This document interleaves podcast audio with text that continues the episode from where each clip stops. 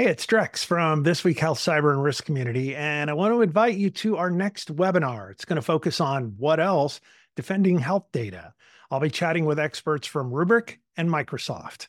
Register right now at thisweekhealth.com slash Rubrik webinar. That's all one string, R-U-B-R-I-K webinar, thisweekhealth.com slash Rubrik webinar. See you online soon. Today in Health IT, we're going to take a look at what defines a good CIO in healthcare. My name is Bill Russell. I'm a former CIO for a 16 hospital system and creator of This Week Health, a set of channels and events dedicated to transform healthcare one connection at a time. We want to thank our show sponsors who are investing in developing the next generation of health leaders SureTest, Artisight, Enterprise Health, Parlance, Certify Health, Notable, and ServiceNow. Check them out at thisweekhealth.com slash today. if you haven't gotten a chance, check out our new site. It is, uh, it's getting a lot of traffic and we have a bunch more curators. If you want to be a curator and have a, an email address that is a health system email address, go ahead, uh, check it out. If you go to thisweekhealth.com slash news, at the top it says become a contributor or curator. You can click on that and become a curator today. We love our curators. We're getting, I don't know, getting about a half dozen stories to a dozen stories a day, creating a new set of problems and challenges for me on my side, which is awesome. All right, the last thing. Hey, our fundraiser, Alex's Lemonade Stand, over the last couple of weeks, due to our 229 projects, we've been able to raise, see, about thirteen, fourteen thousand dollars. So appreciate everyone who participated in those events, and love to have all of you participate in the uh, fundraiser and those events. We have meetups coming up at uh, Vive and HIMSS. Check that out and be a part of that. All right. Let's see. Hey, share this podcast with a friend or colleague. Use it as a foundation for daily or weekly discussions on topics that are relevant to you in the industry. Use it as a platform for, let's see, mentoring, for coaching, for development, whatever you want to call it, education. Uh, they can subscribe wherever you listen to podcasts. As you can tell, I'm a little freeform this morning. Um, finally feeling better. And I have had the opportunity to host 60 healthcare leaders over the last couple of weeks. A lot of great discussions, a lot of great conversations about the state of things and the challenges that y'all are facing. And it was it was interesting. It was oh, it's always interesting. The the topics you, you would think we talk about AI a lot, and we talked about AI a little. We talked about the challenge of leadership a lot. What does it take to be a good CIO? And I wanted to give you a couple of insights based on those discussions and my thoughts as I walked away from those meetings. The a good CIO can't be measured as a general thing. You can't just say a good CIO provides sound leadership, establishes good fill in the blank, whatever it is. It really depends on the needs of the organization. Depends on where the organization's coming from, depends on the leadership of the organization. You could have a, leadership team that doesn't appreciate technology, doesn't appreciate innovation. In which case, the mark of a good CIO will be someone who can do cultural change within that organization and help that leadership team to understand the necessity, the criticality of technology. But you could have another organization where that's just a foregone conclusion. The leadership team gets it and they are full steam ahead and away we go. And then the uh, mark of a good healthcare uh, CIO might be to establish governance, to, to identify the most critical objectives and projects and to weed out the rest of it and to help the organizations see those things and still again it could be a very small organization in which case the role of the cio might be to identify the best partners. Who we're going to partner with? Is there a big health system we're going to partner with? Are there innovation think tanks we're going to partner with? Are there services that we're going to align ourselves with? The AVIAs and the classes and whatever to identify the best innovations so that we don't waste our money and waste our efforts. And yet again, there, there's a host of things that are just core to the job that any leader doesn't even matter if it's a CIO, any leader has to do and do well, and that's to build a culture within their organization. And we're going to talk about building culture. I've been spending a lot of time in this space thinking about what it takes to build an effective culture because we're trying to build an effective culture around the 229 project. So that's not even within my staff. We're trying to build a culture. And so, doing a lot of studying, doing a lot of reading, doing a lot of having a lot of discussions with people of what's the best culture you've been a part of, what has made that culture effective, what has made that culture something you want to be a part of, something that you have learned from. And so we've been looking at that. But any leader, period, is going to be a good people leader. That is to to appreciate the team, to to provide the right guidance to the team, direction, encouragement to the team, to to get the right funding for the team. That is to make the case for the resources to enable that team to do the things that they need to do. There's an aspect of effectiveness, creating a structure for effectiveness. Some leaders at the CEO level have decided that Lean Six Sigma is something they want to drive throughout the entire organization to drive effectiveness. Other leaders have yet decided that Agile is the way to go. And we've now talked to a couple of CIOs who are implementing Agile. They implemented it within IT and now they're taking it throughout the entire organization, which makes sense coming out of the pandemic. That would be taking off. It, it does not surprise me at all. And so there's certain aspects of just being a leader, being a communicator, being able to communicate effectively to people. I would say there's an aspect of vision that is uh, that is also part of it. And this is this is the way I like to lead, which is to to speak in pictures, to, to give people an idea of what the future of healthcare might look like.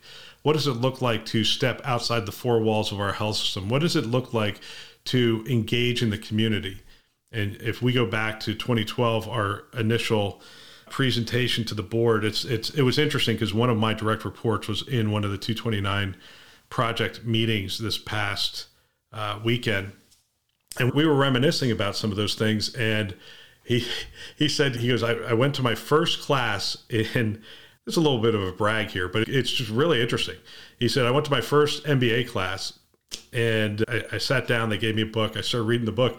And sure enough, your diagrams from your presentation to the board were in my MBA book on on communicating vision and marketing a vision to the to the board. And it's that level. Can you tell the picture? And it's not hard. It's just a matter of essentially, people are like, oh, visionary. You have to be visionary. Being visionary is just essentially asking yourself a series of questions and writing down the answers. And then potentially having somebody create images around those around those answers and then communicating them effectively clearly effectively communicating them and the questions are pretty obvious at this point. What does healthcare look like in five years? Does generative AI, what does healthcare look like with generative AI? What does the physician clinician experience look like with generative AI?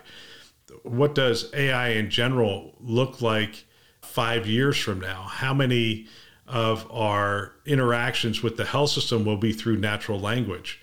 And will the patient's experience be through natural language? You just ask these questions, you answer these questions, you create a picture of what that might look like, and you're a visionary. You'll be seen as a visionary leader when, in, in fact, all you're doing is putting pictures and words to answers to some questions that we're all asking right now.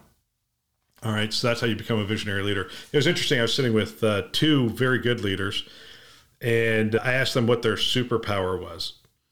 And yeah, and when I ask that question, essentially what I'm saying is everybody has a gift. Everybody has something that they are so strong at. And I believe we should lean into our strengths. Everybody has something they are so strong at that I call it their superpower. If we think about solving this problem, we find that person because their superpower is making that happen. It comes to them naturally and they are effective at it. And one of the leaders said that their superpower was listening. And I thought, that's an interesting superpower. It's the ability to keep your mouth shut, which is a superpower for.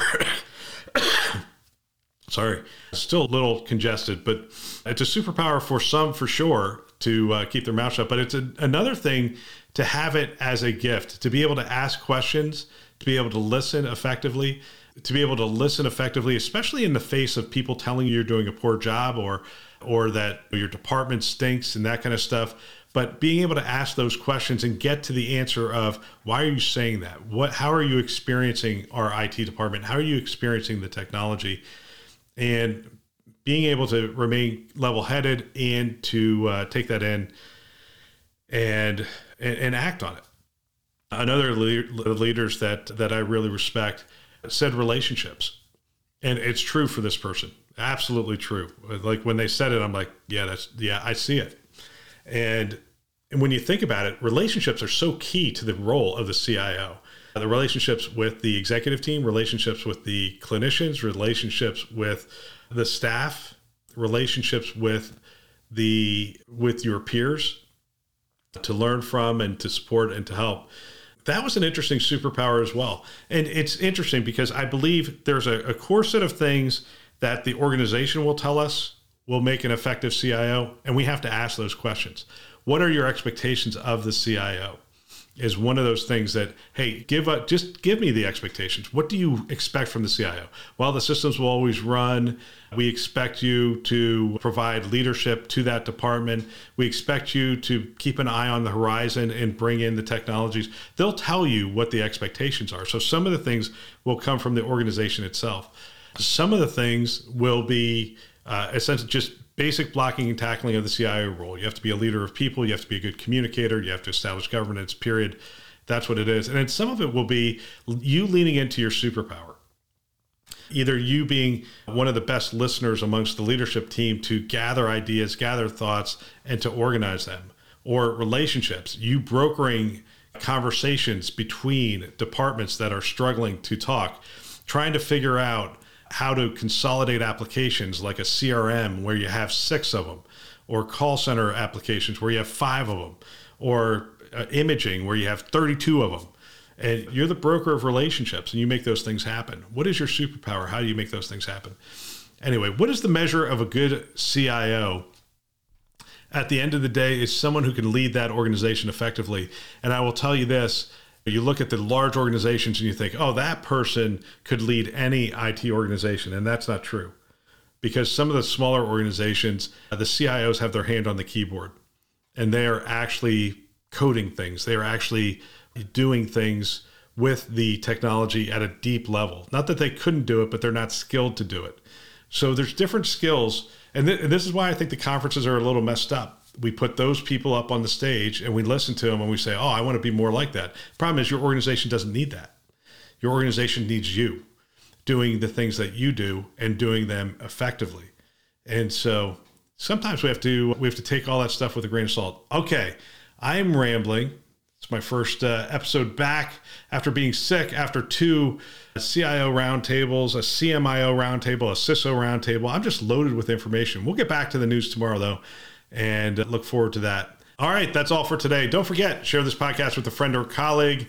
Use it as a foundation to keep the conversation going. We want to thank our channel sponsors who are investing in our mission to develop the next generation of health leaders. SureTest, Artisight, Enterprise Health, Parlance, Certify Health, Notable, and ServiceNow. Check them out at thisweekhealth.com slash today. Thanks for listening. That's all for now.